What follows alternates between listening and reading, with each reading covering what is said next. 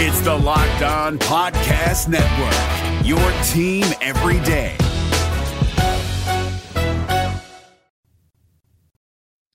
Welcome to the party. I'm Sam Ekstrom of Locked On Sports Minnesota. Today on the show, we discuss what happens if Cousins gets hurt. Dun dun dun. hey, this is Arif with Pro Football Network. I found out today that Sam plans the topics for this podcast. Very interesting. Luke Inman at Luke underscore Spinman, July 12th. Mark it down, boys. Watch party, Sam Ekstrom's basement. Kirk Cousin debuts his long awaited Hollywood acting career. Get that fire heated up downstairs, Sam. We're coming. I'm Luke Braun from Locked On Vikings. Do we think by the end of all of it, Kirk Cousins will have a more prolific, prolific IMDb page than his Pro Football Reference page? All of that and plenty more coming up on today's Minnesota Football Party. Locked On Sports Minnesota podcast. It's endless Minnesota Vikings talk with the diverse voices of your local experts. It's time for the Minnesota Football Party. It's your guys hanging out talking next level Vikings football. So join in with Pro Football Network's Arif Hassan, Locked On Vikings Luke Braun, Superior Sports Talks Luke Inman, and Vikings insider Sam Ekstrom, plus the biggest names in Minnesota football for the Minnesota Football Party. And it starts now.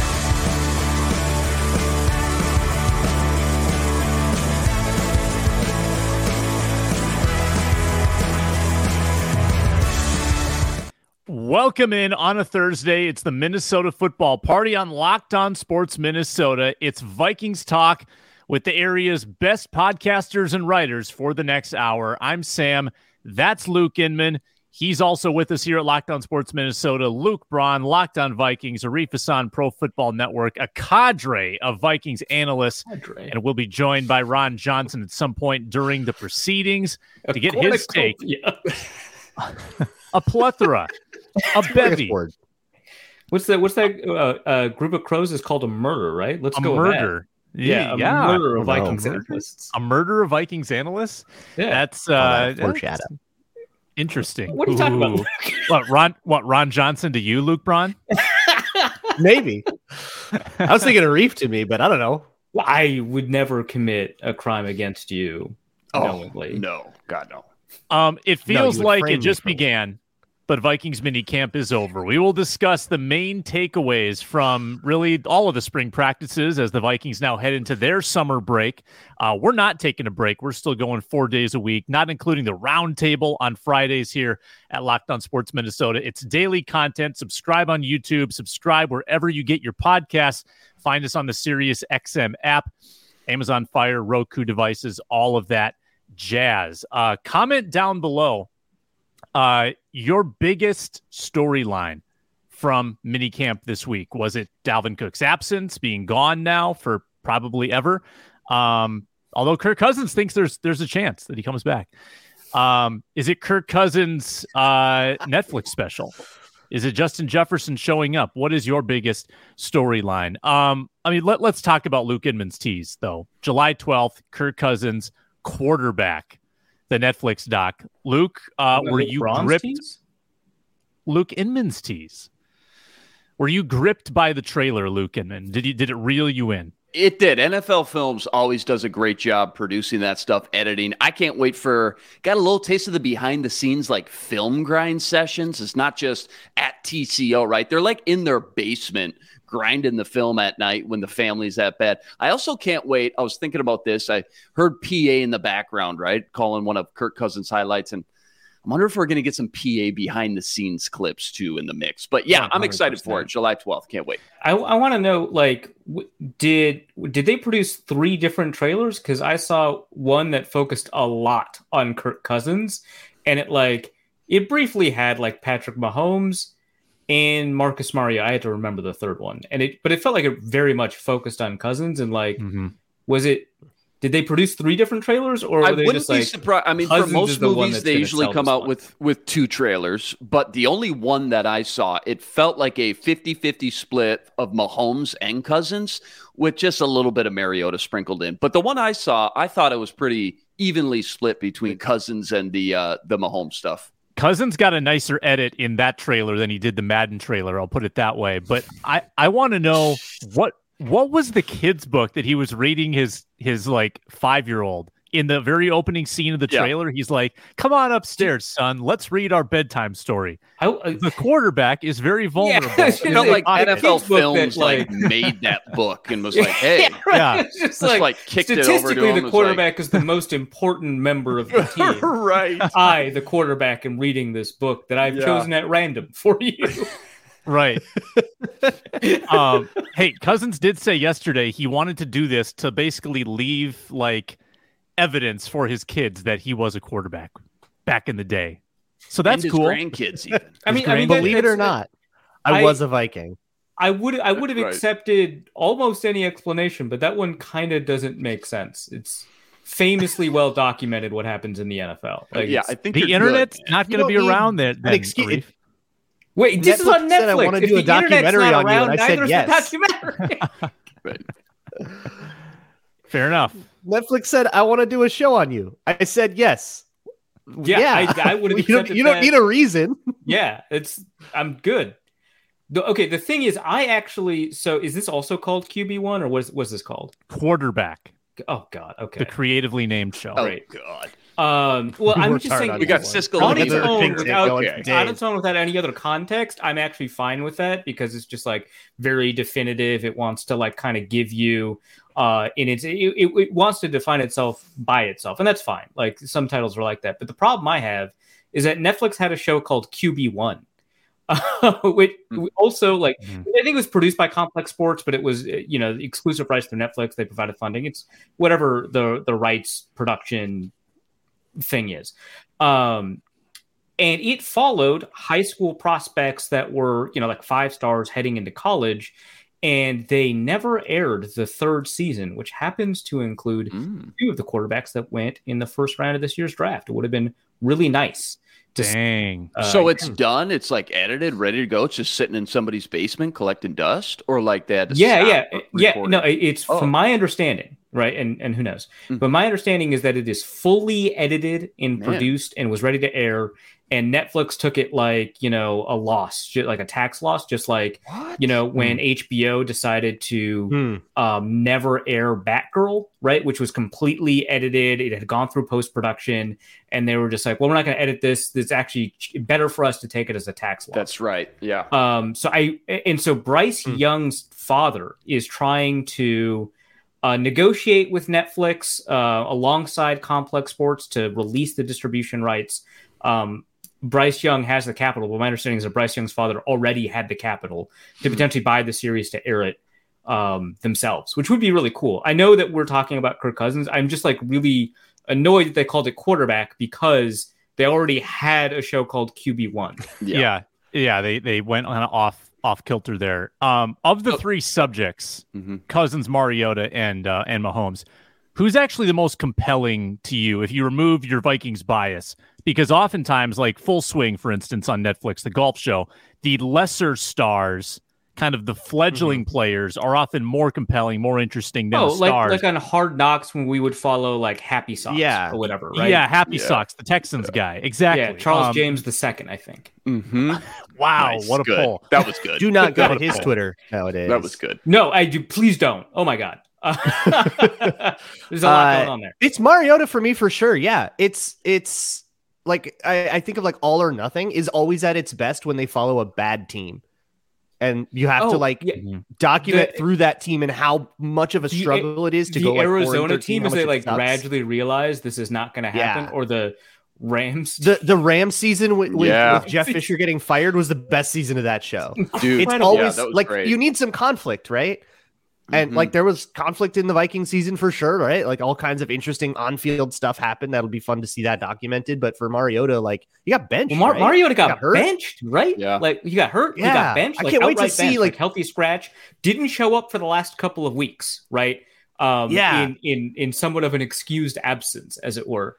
Like there's um, an emotion like, to that. That yeah, can be captured. So there, there's something there. very good. I actually was going to make the argument that Mahomes might actually be the least interesting one out of all of that. I would agree. Um, and it's and, and and great quarterbacks can be very interesting. Don't get me wrong. It's more that Mahomes, despite kind of the reputation that his like family has, Mahomes himself is like fairly buttoned up. Like I know Cousins mm-hmm. is like very whatever, but at least very tight in front of the camera.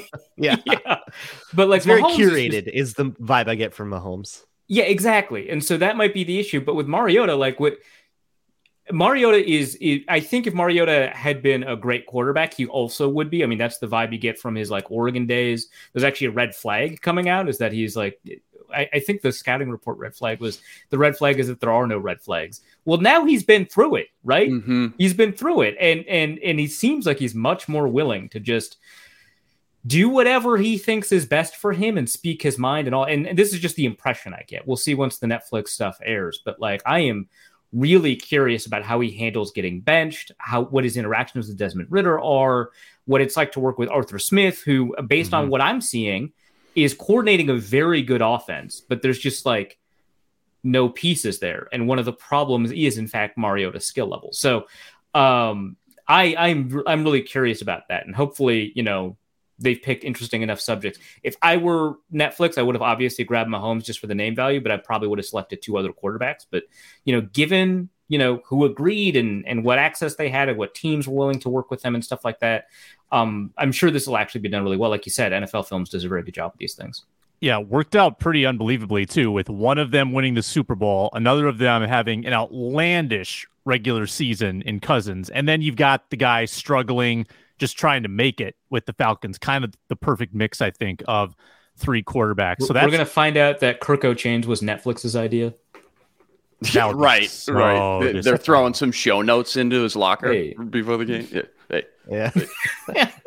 uh, they, they, the one thing I totally agree with Arif, uh, is the guy, but the one thing Mahomes has is the the. Did you see the trailer with all the trash talk? Like after he throws these oh, ridiculous behind the yeah, back, and it's awesome. like, all right, what yeah. did he say down there on the broadcast? You can't tell. He's like John back and forth with Maxx Crosby or whatever, and it's like, I'm him. I'm him. I'm like, that's what you got, huh? That's what you did. I'm him. All right. I, admittedly, the the the trash talk is really yes. a product of how well he's playing more than it is independently For good sure. trash talk. Right. Like Cam Newton saying, "Oh, you studied the film, huh?" That is Watch good this. trash talk no matter what. Right. Mahomes, it's really dependent on the fact that he does just impossible stuff on the field. It reminds so, me a little bit of the old story. There, there's an old Fran Tarkenton story when he was on the Giants for a couple of years and, and they came to play the Vikings. Jim Marshall talks about how, like, when he would run around and he would get in his scrambles, he would just like giggle.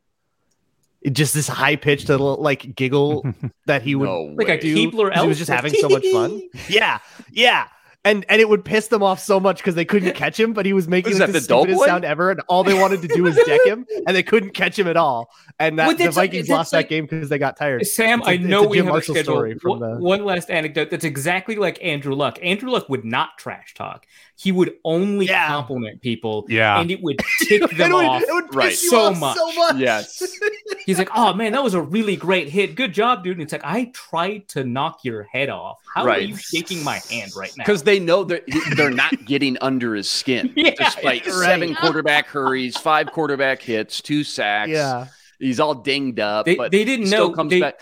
They should great, have great made a bunch sir. of like construction jokes at him because because uh, yeah. Andrew Luck loves civil civil oh engineering. Oh my and if you just throw out a bunch of bad civil engineering takes, that's gonna get under his skin. Like concrete doesn't need rebar. That's all you have to say. And then he's just tilted for the rest of the game. That's so true. That's so true. He's such a fanatic and diehard with that stuff. That's like his, his kryptonite. That's it. Nothing else worked. Yeah. But that. bad civil engineering I, takes. Surely we so will good. get to the rundown of this show. the Captain Andrew Luck Twitter account being basically oh. dormant is such a shame. Best Twitter account. I no, I'm comfortable web. with it. I I think that it it, it, it, it had run its course. course. Yeah, yeah, it's it was perfect when it had debuted. I hated all of the imitators, and I think that I I prefer that the account was still up and Andrew Luck was still in the league. But you know, I'm I, the account independently only had a, a, couple of years of life for it to be all sure. that interesting. So I think we got the ideal. Yeah. yeah. Yep. Um, let's do Vikings mini camp takeaways. There was a lot packed into two practices. the last couple days. So we'll we'll dive into that after I remind folks that we are presented by FanDuel Sportsbook, the official sportsbook partner of Locked On. NBA's done, NHL's done, but you know what you can do right now? You can go and live bet the US Open odds. Max Homa, I'm eyeing this up, plus 3,500 to win the US Open. He's got the course record back from when he was in college at LA Country Club. He is, oh, he just moved. Darn it. Plus 3,000 now. Quick, get on Max Homa get right now at FanDuel. if you're a new customer, you can get a no sweat first bet up to $2,500 back in bonus bets if your first bet doesn't win. So basically, risk free. You could put 2,500 on Max Homa times 30 and win 75 grand at FanDuel, which is super easy to use and pays you that 75 grand instantly when you win. I promise. It's the best place to wager. FanDuel.com slash locked on. FanDuel.com slash locked on. Make every moment more with FanDuel. Get a no sweat first bet. Bet the U.S. Open right now. All right. Uh, Luke Braun going out to the U.S. Open later. LA guy? Nope. Oh, okay. Uh, Vikings pay me camp. to watch golf. um, what would you rather watch, golf or NASCAR? Ooh, that's not even close. NASCAR, one hundred percent. NASCAR, yeah, yeah. NASCAR. Okay. Un- like... Until until golfers have a one percent probability of running into each other and exploding, no chance. True. Also, NHRA clears. Continue, Sam. Uh, Vikings minicamp. It began Tuesday and it ended Wednesday. Here is what we uh, learned in those two days. Kirk Cousins just drops in casually. Well, yeah, hey, I hope Dalvin Cook comes back. I'm kind of optimistic about it. Um, Danielle Hunter does not show up. Justin Jefferson does show up and says he's not worried about money. Money? They pay me money to play for what? This is brand new information. Where's my agent? Money for me? Money? I mean, so, it, it, it, does it does recall the "I'm not too fond of money" conversation from not long ago. While, while he was wearing his own right. branded merch, right? But it was like, yeah. uh, like Tyreek right. Hill or somebody had just signed like the uh, big money deal. And everyone's like, "Hey, seeing all these receivers sign big deals, it's got to make you excited about the contract that's coming down the pike for you, right?" And he's like, "Yeah, I don't know about that. I'm glad they're happy.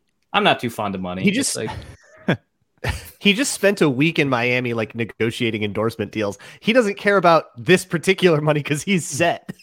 yeah, he said no, yeah. that he missed mm-hmm. OTAs because he was so busy with his yeah. marketing deals. That's right. Yeah, yeah that's I didn't. Yeah. that was funny. What'd you guys think of that? Yeah, I, I, didn't mean, love it. I, have just been so bit. Where you been, man? Oh, just I got. He was working out I Miami. can't even. Just so much stuff going. Showed up on. made a one-handed catch thing. first day. He's in shape. Yeah, he, no, he's fine. He's good.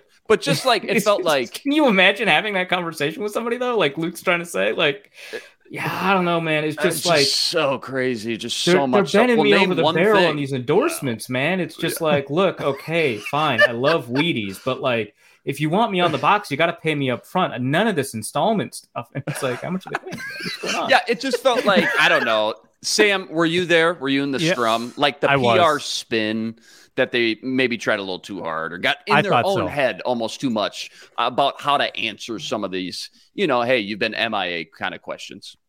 Yeah, I I thought that he you don't you don't uh overly downplay the importance of these practices when guys like actually do show up and it does mean a lot to a lot of these players. It might not mean a lot to Justin Jefferson, but when he says like, "Yeah, I don't think I missed much." That's not a great look. Um and I think kind of going over the top that. to say That's that he doesn't funny. care about this, that he's not thinking about this contract is maybe a little disingenuous. He wasn't rude. I just think maybe the coaching or the that he got, or maybe just his own ideas of what was going to like sound good in a soundbite didn't sound that good. It's fine. I think they'll work it out in the next six weeks. But um, I I do respect him. I will say this: I respect him for showing up and doing more than just warming up. Like he actually participated in live drills, and I think that that was a, a nice uh, that was a good look for him. Was he in 11s then? Was he playing in he, the 11s? He was in 11s, not like every rep, but he was he was running routes, catching balls, fake blocking in run plays. Uh, he was going through the motions. Yeah. A lot of times you see that player finally show up and they're just kind of standing on the sideline with the helmet the whole time. So that was nice. I want to ask Luke and Arif just real quick if they were not to extend him, right? So much talk about this contract conversation. If they didn't extend him, what's that fifth year option look like? Because that's based off like games played and Pro Bowls and things like that. How much, yeah, it can, you know, would the base around, or like the cap hit look like? Yeah, just yeah, ballpark. It's like 19 ish, and 19 then million. it goes up 20. a million if they make a okay. Pro Bowl or some Pro Bowl or something like Pro that. Bowl. Yeah, so 19. So about 20, 20 mil. Like okay, so about 20 mil. So yeah. Kwesi's looking at that saying, all right, if I don't extend him, I got to pay him 20 mil next year. Versus some of these other new contracts that we can compare to, like Tyreek and Davante and AJ Brown, when you look at those backloaded, like they all are, right? No surprise there. But like those first two years, sometimes even three, you're talking the cap hit is five, seven, eight, somewhere in that range. And then maybe after two years, it jumps to like 15 ish. And then those last two or three years is 30, 40 million, something like that. Is, is that kind of how it works? What's your guys' anticipation as far as maybe the first few years of that JJ contract, if they do extend them? I mean, I, I would imagine that the, that the contract, uh, average is probably above 30 it's probably 31 32 33 something like that um, but, but the but those first cap two years for the first like, couple like, of years. Let me just pull up Tyreek. Let's sure. just pull up Tyreek. Um, but so, I imagine yeah. that the cap hit for the first couple of years is probably in the 15, 16 range. Like I don't think that it's going to be in the five mil range. I mean, certainly possible. So Tyreek's before, first year was 6.5 and then jumped up to 12 this year, 2023. And then it gets 31, 34, yeah, 56. Yeah. And then, and Davante, then they'll, they'll restructure into a bonus. Yeah, exactly. Davante, like yeah. 12 mil, 14 mil, then 25, 44, 44. Yeah. AJ I, Brown, 5 mil, 8 mil, 12 mil, and then 26 and 41. Yeah. So that, all so three of those that's, guys, that's, how a lot of the big, big, contracts are structured nowadays. Is that, well, that so one big up. difference between the Raiders and the Eagles as an organization is that the Eagles have some of the best cash flow in the league. And so they can offer signing bonuses very easily, which mm-hmm. allows them to decrease the first year cap hit in any new contract that they offer. The Raiders do not have that luxury with cash flow. And so the cap hits in the first couple of years are going to look a little bit bigger for Raiders teams or for Raiders contracts. Mm-hmm. It's just even if there's a similar kind of rolling guarantee or similar guaranteed, it's going to be in guaranteed contract as opposed to in signing bonus when you receive the cash up front and the accounting comes later. Oh, uh, Where are the Vikings on that spectrum? Pretty high cash flow. But the, the the Vikings have a lot of cash. They okay. can they they they can they can stomach a lot of guaranteed money up front.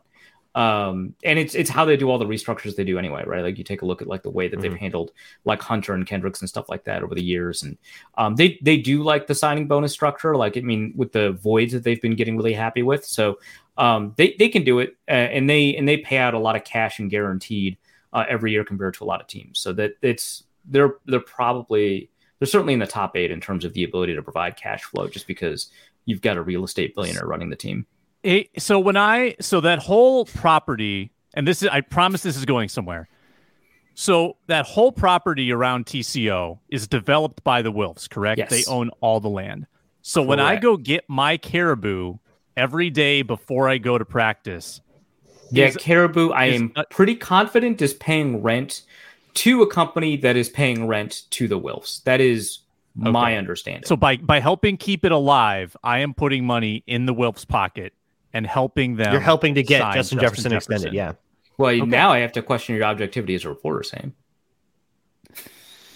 yeah, bias. He's a homer. Not, not gonna lie, Justin Jefferson glasses, does help dude. us get clicks here. Yeah. yeah. I'm invested.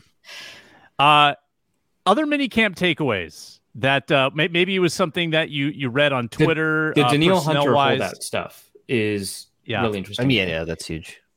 Um, I so uh, the piece I wrote on this is still my take. I haven't seen a great response to it yet, which is that um, that this was inevitable. The Vikings scored an enormous quote unquote team friendly deal uh, when they signed him in 2018.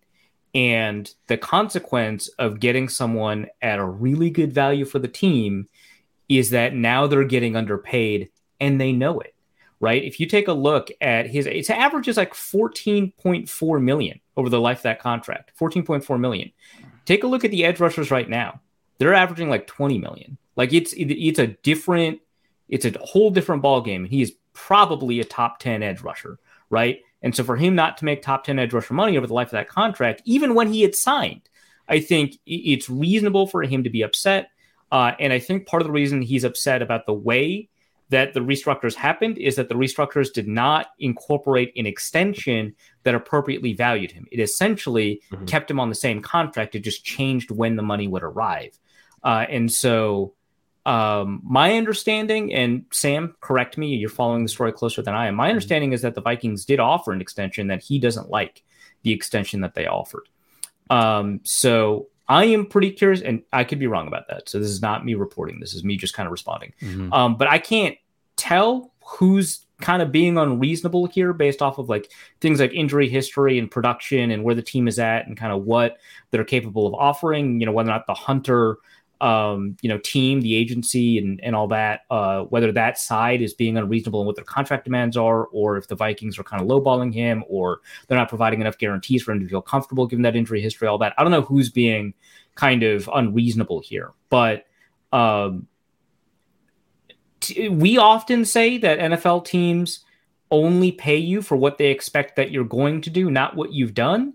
That's not true. And part of the reason that's not true is because they want to keep players happy. It's important to have a good locker room. And I think that we're seeing mm-hmm. the consequence of the Vikings constantly chasing value.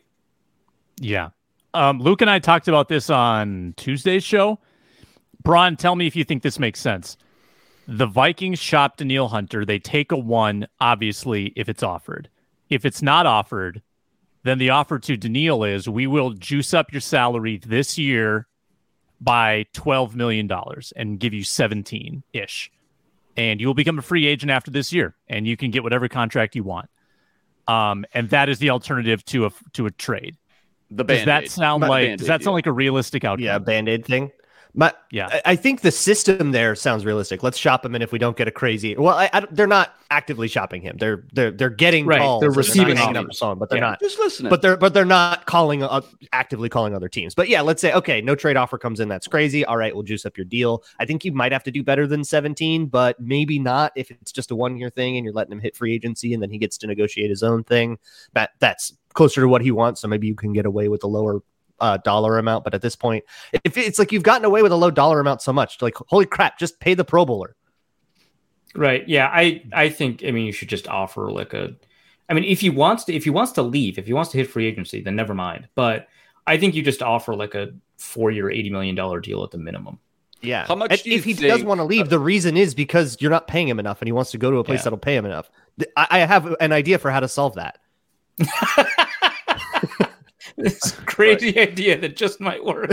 how how much do you think a player like Hunter in this situation maybe ends up leaning towards all right, I would take that band-aid deal because I do want to play with a defensive coordinator like Brian Flores with that pedigree? Or do you think none of that stuff really matters? It's just all about the cold hard cash, the numbers, setting yourself up long term. Do you think the coaching and the personnel who I'm playing next to and things like that matter at all? For Hunter, yes, based off of the the conversations I've had, he's not he's not a very conversant guy, admittedly. Right. right. But, but um, uh, based off of like my interactions with Hunter, I would say you know those things do matter a lot. But like, it's one thing to say I'm not looking to squeeze all of the blood from this stone in terms of what that contract can provide. It's another thing to say you are persistently underpaying me. Sure. like those yeah, are right. those are like two different yeah. things.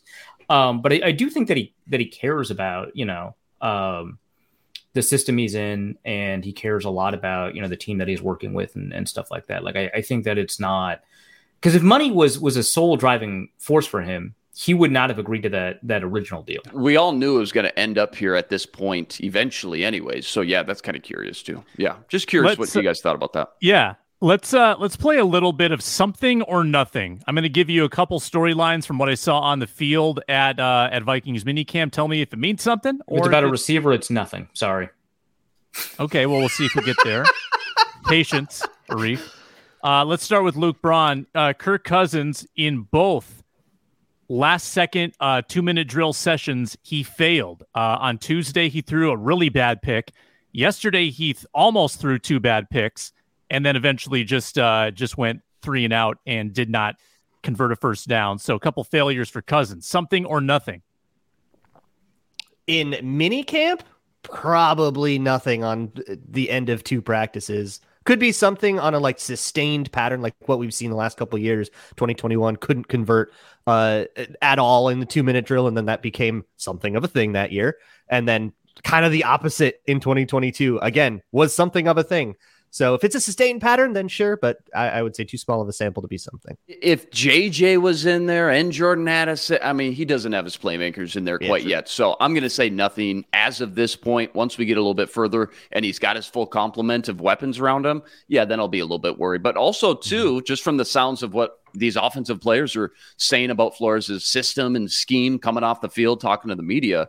Uh, they're throwing the kitchen sink at these guys too, and the offensive line and the quarterback communication. They're still trying to figure everything out. So no JJ, no Addison, and then still trying to figure out this uh, Flores defense. I'm gonna say nothing at this point. I'd say it's a shadow of something just because of the history that that Cousins has. Uh, there were there was like two solid years and then some where every practice that we observed where there was a two minute drill he failed.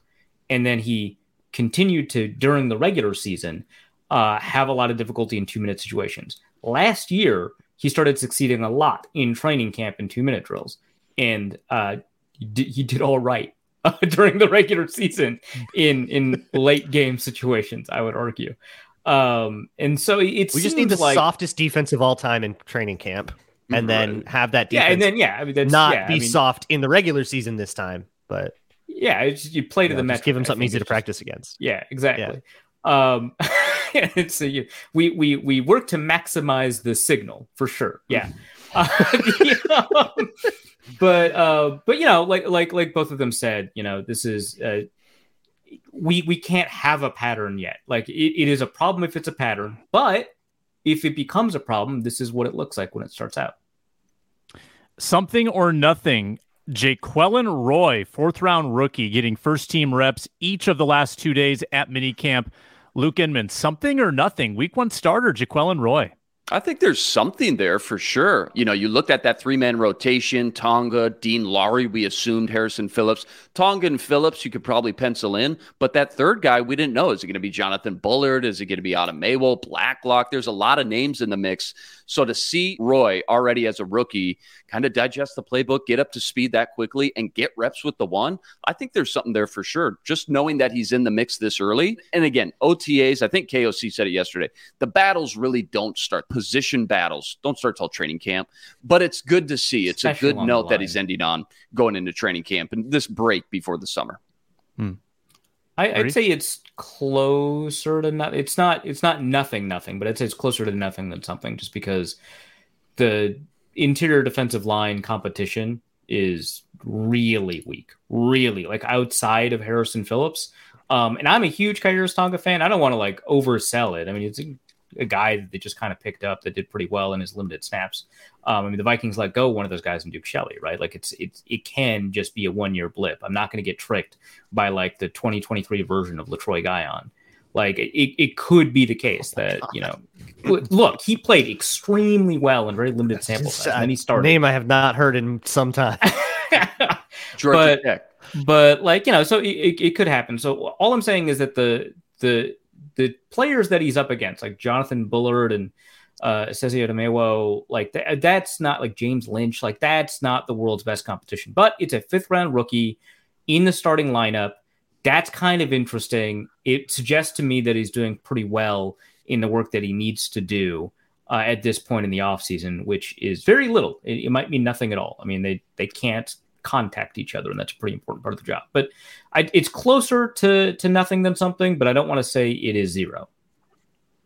It's like if the first possession in the game for the team that received the ball first got a first down. Okay, I guess there might be some signal there, but we have a long way to go. Yeah, well stated. Um, I think it's mostly nothing. I think they're just trying to see what they have. I think that Dean Lowry is also someone who's easy to just kind of just get him get him off his feet. He doesn't need these reps as much as someone like Roy does. I think that that'd be a. I think Lowry, Phillips. I don't know. I, Phillips and Tonga feel like they play the same position. Like I don't know if they're on yes. the field at the same well, time. What was Roy they, playing? They're was both like they're both kind of the noises, but they play five. Five he was. Okay. So, so both Tonga and Phillips are like nose tackles. That that is accurate, but they play it very differently, and you can put both on the field at the same time. Uh, if you want a lighter box, like it's yeah. it's one of those situations where it's like ah, I kind of want our linebacker to be the overhang. If we want him out of the box, then we should probably have some guys who can stuff the run, and you'd probably play Tonga in the middle, and then Phillips at like the four eye or something like that. So let's just say they want Phillips at yeah the four eye or five tech whatever, and Tonga goes down or needs a breather. Who's the backup nose behind Tonga? Obviously, we know Phillips you can move that. Phillips in. You move Phillips in, and then you bring in yeah. whoever isn't starting of this group of like Jaquelin Roy. Yeah, I'm I'm looking at the the depth chart right now, and, and the answer is that you move Phillips in. There, there's literally nobody for sure. yeah, Calvin Avery.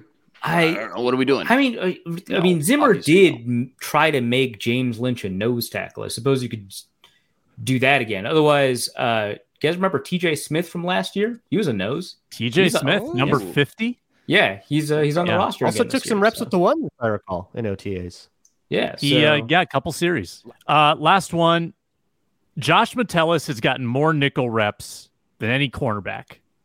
Josh Metellus being your pseudo uh, nickel or third corner. Um, is that something or nothing? 100% something. I have been talking mm-hmm. about Josh Metellus as a versatile guy for like three years now, based solely off of what the Vikings have done with him in training camp. And then the season starts and he just never appears. And uh, I, it's been frustrating, but I do think that a Brian Flores defense is probably the most likely to try and find unique uses for safeties that have versatile skill sets, which is why they drafted Jay Ward. I would say that there are two potential somethings here. One, Josh Metellus is talented enough to to get onto the field as a dime um, or a nickel, right? Um, and they can play him in the box. They can maybe play him free, and they can play him in the slot. That's really cool. The second something is that it indicates uh, something about the defense in general, the way the defense is set up, how it will have room for somebody like a Jay Ward, right? And so even if Josh Metellus does not end up, you know, playing a lot of snaps, the fact that he is in this role right now would suggest that they're experimenting with defensive setups that could enable players like Camryn Bynum, like Jay Ward, to uh, do stuff in the slot or do some some some interesting safety stuff that we haven't seen in a while. I think fans maybe just having a hard time swallowing that pill. Like, where's Lewis Cine? We just want Lewis Cine, but all signs have pointed this whole time. He finished on a high note last season, and then all signs through OTAs and minicamp. Clearly, they like what they have with him, his versatility, being able to move him all over the field as a joker chess piece, like Flores usually likes to do. So, yeah, he's in the mix, man. He's he's clearly it feels like right now in that nickel role hybrid slash like safety three spot going into uh you know the summer break and then training camp. Yeah, one thing we know about these Flores defenses is that the line between a corner and a safety is pretty blurry. Mm-hmm. You end up in a man coverage anyways, so it's just kind of like figuring out your matchup, who is on who, whether you call that guy a corner or a safety, like whatever, just like line up on the guy yeah. who wants you to line up on. Like like um, Eric Rowe is a really great example of that. Yes, good example. Yeah, guys like I I, I want to say Patrick Chung did a lot of weird stuff with the did Patriots when he was there too. Yeah, yeah. Um. So yeah, that that is the I think the, the takeaway is, hey, Brian Flores is doing his Brian Flores thing, and all of, we're going to get a lot of DBs are all going to kind of get uh, uh, their time, whether they're the starting corner or whether they're CB four. But we really like you for this matchup against their you know fourth wide receiver today or whatever.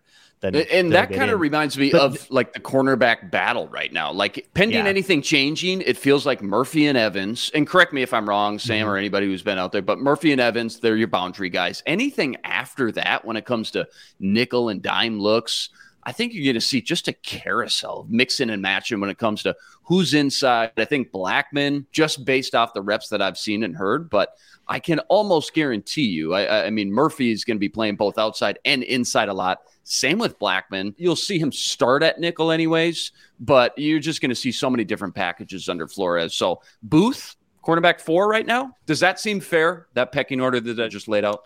Yeah, I mean, based uh, off yeah. of like what Will Ragatz said, based off of what um, you know, I've been seeing like the tweets out of minicamp that seems accurate. Yeah, I would say so. I would say the Blackmon. I think I think they're trying to get Blackmon to to be able to play inside outside as well. I've seen him in both spots.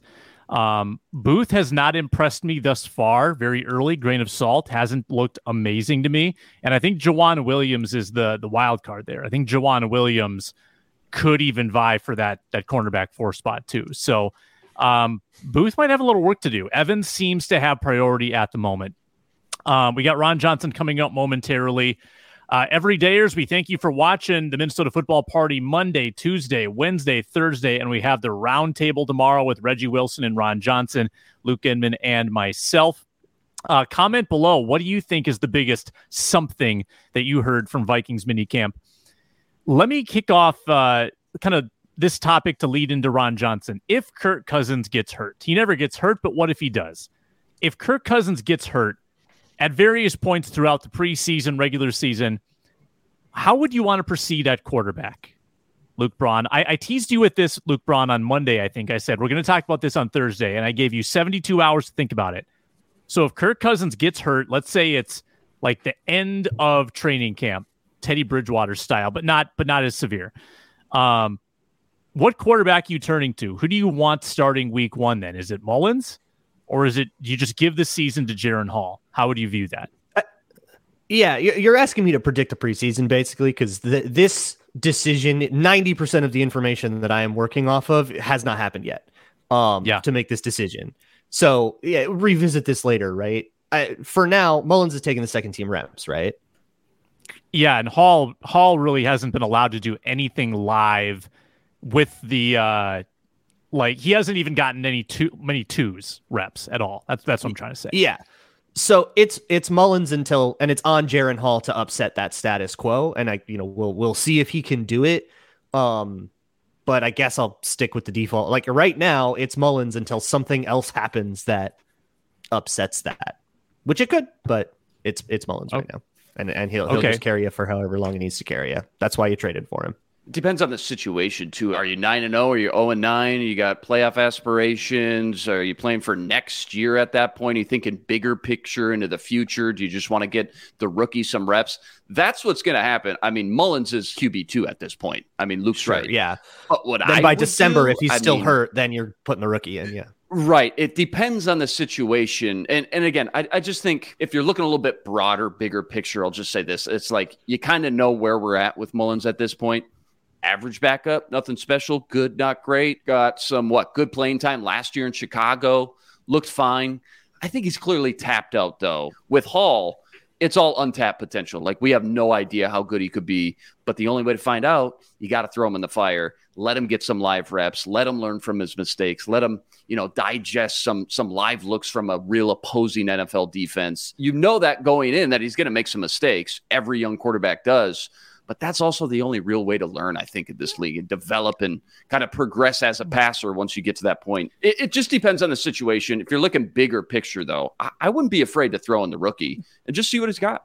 Let's yeah, uh, let's get Ron Johnson's take on this, Arif. We'll we'll get and we'll get yours after uh, after we get Ron in here. Ron, we were just talking about the topic. If Kirk Cousins gets hurt, which quarterback would you want to turn to? Would you go to the veteran backup or would you go to the rookie to see what he's got? How would you view that situation? Uh, I mean, right now, who knows? I mean, honestly, we really don't know what. Uh, I mean, Nick Mullens has done it before, so I personally would probably say go with Nick Mullens. Um, Jaren Hall, it depends on where you progress. Like if Kirk Cousins gets hurt now, you have to go with Nick Mullens. If Kirk Cousins get hurt like week seven, uh, and then you have to see where Jaren Hall was, like as far as preseason went. How did he do during training camp? Um, this league has been one of the weirdest when it comes to rookies. Uh, if you think about guys like Russell Wilson, who started early, did a great job. Andrew Luck, RG3, but then what happened to RG3 the next year? You know, injury. Um, then you go back to guys that say, "Man, I wish I could have sat down for a year and waited." Patrick Mahomes, uh, all these guys that got to sit back and wait. Aaron Rodgers sit back and waiting sometimes is actually a blessing in disguise. Uh, sometimes throwing a rookie into the fire too soon can really hurt their growth long term uh, because they're just overwhelmed. Now, but then you have the guys, uh, what's his name from for the 49ers? Um, Brock Purdy. Iowa State. Brock Purdy. Like he got to sit and watch for a little bit and then he came in. So there's no real formula to, to when a guy's ready to sit. Like Cam Newton was a day one starter, he was fine. Uh, it, it just all depends. But I personally, I would probably early on go with a guy like Nick Mullens. Um, I, I, think Hall, if you know he's the long term solution, I think you start to change your offense a little bit and it starts to look more like Um, not say the Baltimore Ravens, but you have some packages in there that allows him to use his legs um, and not just sit back in the pocket like a Kirk Cousins. They're just different. Nick Mullens looks more like Kirk Cousins on the field, and that's why I would say you don't have to change your offense much for him. Jaren Hall, you have to add in things that can help him, which is play action probably, uh, running around a little bit, movement, uh, and letting him use his legs. Uh, I mean, Russell Wilson early on in his career, that's what made him really good was his ability to run and uh, create that secondary play. Ron, uh, the Vikings didn't know what to do with Kyle Sloter uh, a few years ago because it sounds so, like they knew what to do. They got rid of he him. He was so well. Like, yeah, hear me out. He was so good in the preseason. Fans Careful, loved him. Find this. He, yeah, no, I'm going to hear yeah, about sorry, it. yeah, Twitter. right. I'm going to get a DM from Daryl. He put up the stats. He put up the wins. He had clutch drives. He did everything that it appeared like he should be doing, but according to the Vikings, he just wasn't, he didn't always know what he was doing. He was kind of freelancing. His decision making was off, but he was athletic enough that he made up for it um, against the backups in preseason games. So, what is the measure of readiness for a quarterback like Jaren Hall, who is athletic, who might be able to to freelance a little bit out of the pocket? Um, do you think that before the Vikings can trust him in a game, he needs to prove that he is airtight with his knowledge of uh, of the offense and the playbook?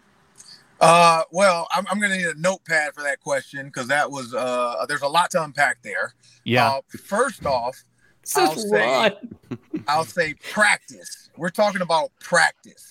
We're not talking about Kyle Sloter in practice, not a game. Not a game. Practice. So Kyle Sloter in practice, um, I don't think you can put a lot of you could you can't put a lot of stock into that. Um, I think what the coaches saw, and, and that's the actual game. Because this is the thing scramble around, make a play, great. But is that going to work against a defense that's actually sound and knows what they're doing? Probably not. Um, nothing against Kyle Sloter. Love him. We had him on the show. Hope to get him back. Uh, but when you watch him in the XFL or the USFL, one of the two, I think he got benched. Um, clearly, there's some mental parts of the game that, that he struggled with. So we, we can't deny that. Athletically, he's ridiculously talented. And I think the Cam Jordan quote speaks to that. When you talk about decision making, and Cam Jordan put in four different factors. We know he he he slandered Kirk Cousins for no reason, but he said you can either think fast and make the right play. You're gonna play, you're gonna make the team. You can think slow and make the right play. You're probably gonna be on the team where we might question your abilities. You can think fast and make the wrong play, we probably can find a place for you on the team, but you got to get it to go going, and then you can move slow and make the wrong play. You're going to get cut. And he said, but you know that slow right play. That's what we call the Kirk Cousins. That was slander for no reason, mm. but Kirk Cousins does make the it's right. The best play. kind of slander. I think Kyle Sloter thinks. right. I mean, he said he makes the right play. Uh, I think, but I think Kyle Sloter moved fast and made the wrong plays, and it doesn't work for a quarterback. It does work for maybe a defensive lineman, a linebacker who's just trying to go, go, go. Uh, when you're at the quarterback position, you can't think fast and make the wrong play. Uh, but but but for a quarterback, like you said, when when you're and what was the second part? Sorry, because I was I was stuck on Kyle Sloter. You got me there. Uh, the yeah. Sorry for the wordy oh, what question. What does Jaren but... Hall need to do? What does Jaren yeah, Hall yeah. need to do? Uh, Jaren Hall. Oh man, I don't know. So quarterback. This is the thing about quarterbacks, man. Like Kevin O'Connell played the position; he was a backup. Uh, so we have a really good evaluator of what a quarterback should be because he was behind one of the best in Tom Brady. Um, I, I think when you think about the quarterback position, Jaren Hall in the preseason one has to make the right decision fast. Two, if he makes the wrong decision, it better be fast as hell. It can't be slow. Like he can't have a slow progression, end up on progression number three, and still throw it to number four and throw a pick. Like you can't do that because fast, wrong decisions as a rookie, I think they're like, man, at least this kid's thinking quick. We can work with that. So that's going to be the key. Like, where, where's his decision making? Uh, how quick does he get those progressions? And we'll be able to see that with his head. Like, you can see a quarterback working through the progressions with his head, unless it's Patrick Mahomes who can throw it blindfolded. But you'll see a quarterback look left, look middle, then look right, then throw the ball. Or you'll see him look left, look right, look look or whatever, and then throw the ball back to the middle. So that's what I think we'll have to see. We'll have to see how Jaren Hall handles the progressions and then is he dumping the ball off in a in a go-to situation, fourth and seven? Does he dump it off for a two-yard gain? Hmm. Um, I think they want to see that too. Like, is he a gamer? Is he gonna is he gonna fit a ball in a tight window? Um, that's the things that I think can show coaches like, man, this this kid's actually pretty good. Um, you know, that and then hash to hash to sideline. Like, how is his hash to sideline throws? Does he have the arm strength? Or is this going to be a kid that has to be in a box? Like we we we cannot throw deep comebacks. We can like Peyton Manning, Aaron Rodgers, Tom Brady. They made all the throws, and and and we're not saying this guy is, even has to be close to that. Um, but Lamar Jackson does have a strong arm. People say Lamar Jackson has no touch.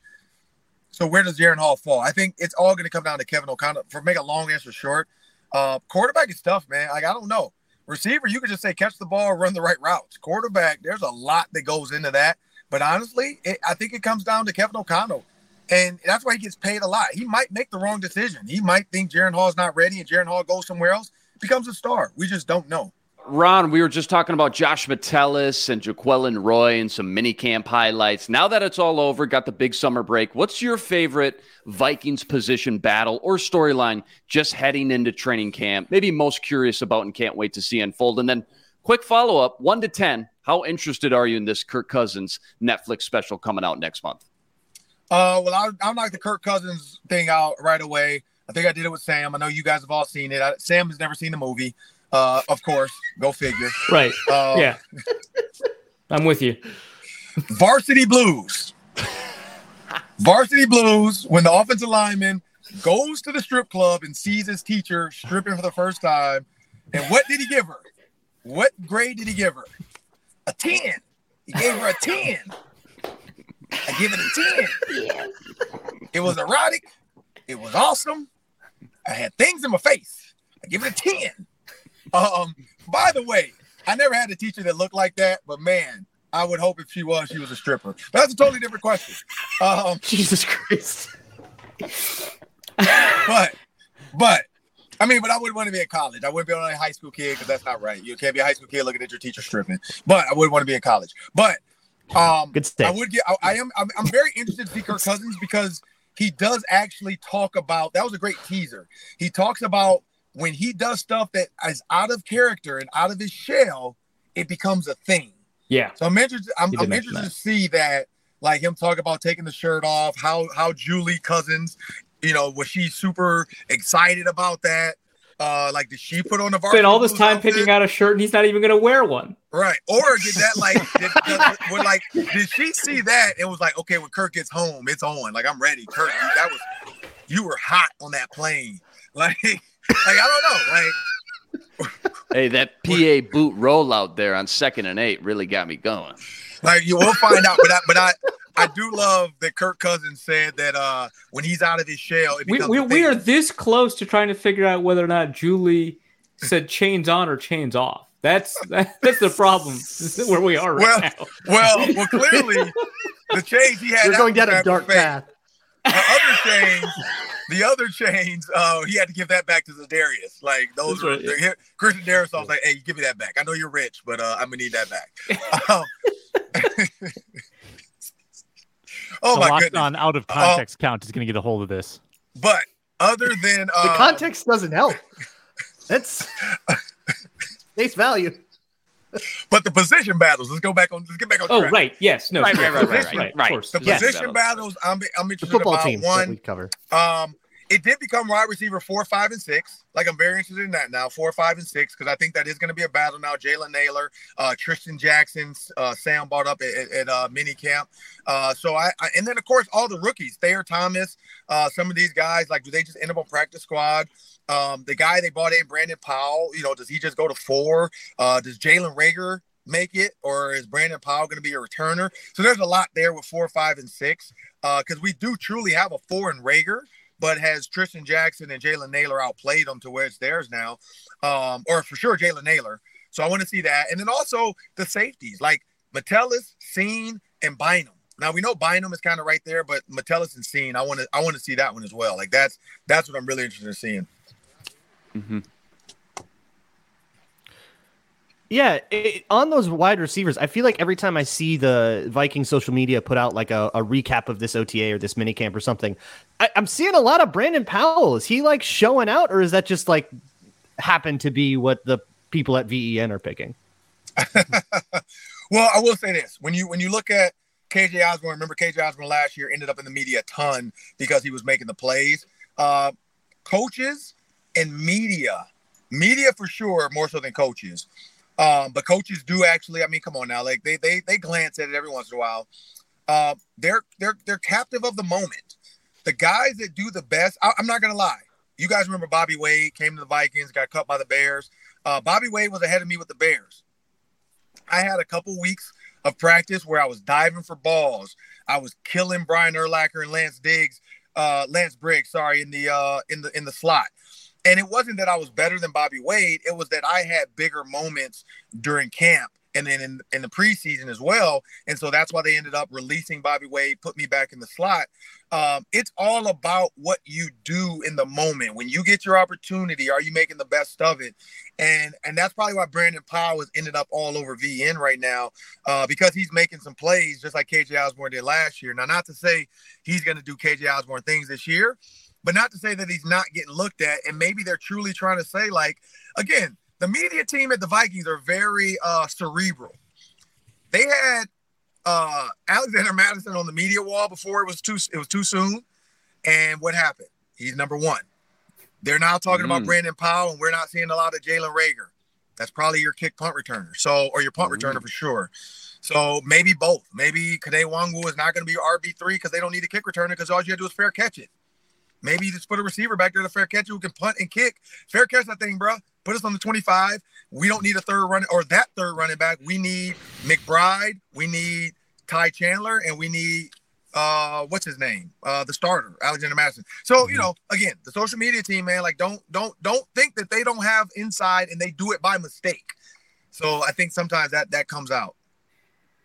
So I mean, there's been a lot of talk um, about like how the defense, like on OTAs and in a mini camp, has shown up more complex than defenses typically do at this point of the season. They're supposed to be installing the fundamentals that are already, you know, showing like multiple fronts and blitzes and stuff like that. How much of that is just like, hey, we need a storyline, and how much of that is like, like legitimately like, oh, it's kind of interesting that Brian Flores is installing defenses a little bit differently than we typically see. Um, yes and no. So yes, I see what you're saying. Yup, that is a little bit just to throw a storyline out there because defensive coordinators and offensive coordinators for other teams are looking at this stuff too. It's not like it's it's hidden. You know, yeah. they can see these videos. That's why Mike McDaniel, which it was the worst. I don't know if you guys saw his comment when they asked him a question about something about um uh was it oh Dalvin Cook. They asked him about Dalvin Cook coming to the uh, Dolphins, and he said, you know, like I was born. Uh, is it my birthday? Because I was born at night, and you know, as a baby, I like. I mean, it was like, the, and then he basically was trying to say like I was born at night, not last night. Like, yeah. dude, just say that. Like he went through this long. So basically, I think coaches. it was the longest, stupidest response ever. Um, but but coaches are throwing stuff out there because they know other coaches are watching this stuff. That's why Bill Belichick has like mums the word. He doesn't even talk to the media. He just grumbles. They ask him a question. He's like, and then they move on. They're like, all right. well, go. you you, you got to ask him about like some tight end from 1984, and then he'll just go off. Yeah, like paragraph yeah. there. but but it's it's it's tongue in cheek because this is the thing about Brian Flores. He has to install a little bit. You create the foundation. You have to do that because you can't go to training camp without a foundation. But some of the cool stuff about his defense, he's not sharing that with the whole team. Not gonna lie, like I'm pretty sure Harrison Smith and him are having conversations. Brian Murphy or him are having conversations. Some of the vets because he does one-on-one meetings uh, linebackers, but he's not giving it to like linebacker seven who's going to get cut. He's not giving that because what you don't want is that guy going yep. to the Eagles and the Eagles saying, "Hey, man, by the way, um, what was what was Brian Flores doing, man? Our, our offensive coordinator wants to know." And then he gives it all away, like, "Oh man, like you know, when we check when we check Eagle, uh, the linebacker and the DN are going to twist this time. So all you have to right. do is pick up the DN and smash him, and you'll knock the linebacker off his track. So yeah, he's he's installing for sure differently probably, but he's definitely not giving it all away. Um, but yeah, I think it's a little bit of storyline just to throw some stuff out there because when training camp ends and they're down to that 56, they make the guys turn their books in anyway. I mean, even though I don't think they have books anymore, they have iPads, but they make those yeah. guys they wipe it and re-put on the stuff they're going to get to uh, for the actual season. Same with Kevin O'Connell's offense. He installs the basic skeleton, and then he's going to get to the rest of the stuff once he cuts his guys down. Because you don't want the fourth quarterback knowing everything you do, so he can take it to the next team. Ron, uh, roundtable tomorrow. What do you think? Top five football movies? Should we finally do our lists? how how are you going to provide input, Sam? Oh, he's gone. That's how disgusted Ron was with that question. So Sam. upset at that question. That's Var- how disgusted he was. Varsity Blues, uh, definitely number one. I'm back. Right? I'm back. Oh, there we go. He's hey. back. Okay. Hey, all right. back. Okay. I said, Ron, roundtable tomorrow. What do you think? I'm Top back. five football movies? Sam, you don't know any of the movies, so why would we do that? like, me, me, so Luke, long and Reggie. delay in Slander. You, you me, Luke, and Reggie can do. Yeah, we can hold our own. Me, me Luke, and Reggie, we can do the top five. Sam, you, you just you just listen. Yeah. Um, could be stat boy. like Sam's never seen any movies. Like he's I, I say like classics. He's like, no, nah, I never saw that one. Never heard of it. I will say this though, you guys, I don't know if you guys all saw It, the movie It. The new Yeah. one or the old I've never original? seen it. The old one, the original. Oh, I haven't, I haven't seen the I've never- original. I've never seen the I saw it. I've never two, seen the two I've never cassette seen the tapes. remake either. It's like three and a half hours long. I've never seen the remake either, which I might have to watch it. So that's the one thing me and Sam I have like in common. We haven't seen it. The new one, There you go. Yeah, I like the new one. Okay, I, I I, haven't I seen heard the new one's watch that. good. Yeah. but Sam's seen nothing, so we know that. We do know that. Yeah, no, and, and he's not exaggerating either. Um, he uh, Ron. Johnson hosts the roundtable on Fridays. He's at three Ron Johnson on Twitter. Host of the Ron Johnson Show Mondays, Tuesdays, Wednesdays. Uh, he's got great guests all the time on the Ron Johnson Show. Uh, Brevyn Spann-Ford, Gophers tight end, on the show earlier this week. Go back and check out that interview. Uh, big Gophers tight end, going to have a big year for the maroon and gold. Ron, thanks for joining us today, and we'll talk to you on the roundtable tomorrow. All right. Appreciate a little teaser. We are going to try to have. He said he's coming on. We don't know when. DK Metcalf's dad is going to join us on the show. Terrence Metcalf, former Bear. So he just DM'd me and said he's going to come on. We just got to figure out a time that works. And we're going to ask him about Cam Dantzler. Like, what did you think when your son made Cam Dantzler become a meme around the world of what are you doing, Cam Dantzler? So Love it. Seattle, we should have we should have beat Seattle, and Cam Dantzler got lost in the sauce. Now you gotta have him DK on. Metcalf. Now you gotta have him on. So Yeah. so we're gonna ask him about that. Maybe he can may, and maybe DK's home visiting during the off season right now because they're done with mini camp too, and we can get DK to jump on and just say what he thinks about Cam Dantzler. So I love it. I love it. I'm not gonna slander Cam that. Dantzler. I'm not gonna do that to Cam Dantzler. I wouldn't do that. But I do says want all to that. ask him Not gonna DK. slander Cam. Yeah. We're not gonna slander D, uh, Cam Dantzler. I don't I don't do that to people that are no longer with us anymore. That's not fair. It's not Yeah. good. Yeah, um, that's in good taste, Ron. We appreciate you. Thanks for your time. All right, appreciate you. All right, for us, we're holding this to Monday. We are going to draft a preseason fantasy team of Vikings players, and we are going to track the fantasy points in the three preseason games. Uh, it's going to be a blast. Arif's face right That's so unhinged, and I love it. It's just killing me.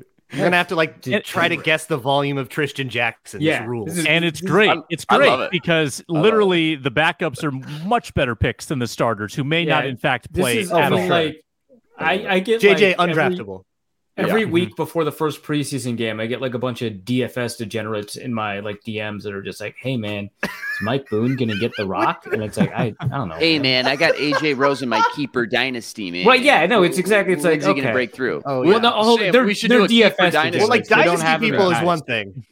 Yeah. The- yeah, the dynasty DFS people is one thing because you're just like, Ooh, who's gonna break out? But the people yeah, doing no, DFS, DFS guys on are like, I only games are care about sick. this week. Okay, that's sick. That's sicko Yeah, mode I for sure. Those are sickos. week, Those are ill I people. I need you Yes. to give me all the dirt on who's who's the undrafted free agent that went off like Thayer, right? I need you to give me all the dirt on this guy, and it's like I, I Thayer Thomas, friend of the Ron Bryant Johnson. Koback, volume guy. right. Is Yeah. Blake Kroll gonna play? And it's like, no, man, he broke his leg. I would, I. it's the only thing I know about him. You know, like that kind of thing. Right, right. Ugh. So yeah, I, I'm I'm I'm gonna enjoy doing that for the whole show. Yeah, we we're gonna start a keeper league too. with Certainly this, we will get. We're to just it. gonna have them forever. Naturally. Yeah. You You're have gonna to. get bonuses if they We will surely get to Blind all auction. of the Yeah. things that we plan to get to. Yeah. Um, yeah. Successful first day with the bullet points on the side, I would say. I think we nailed it. Two out of three ain't bad.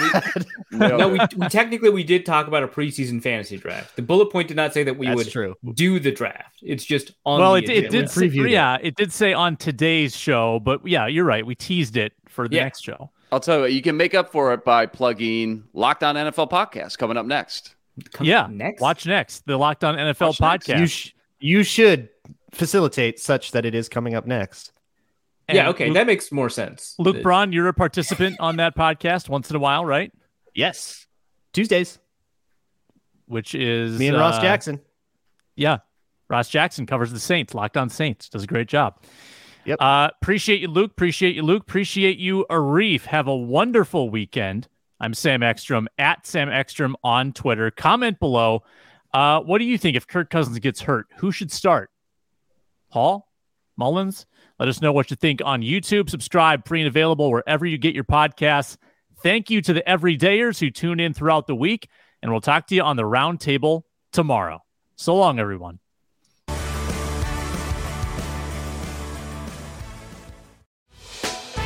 Hey, Prime members, you can listen to this locked on podcast ad free on Amazon Music. Download the Amazon Music app today.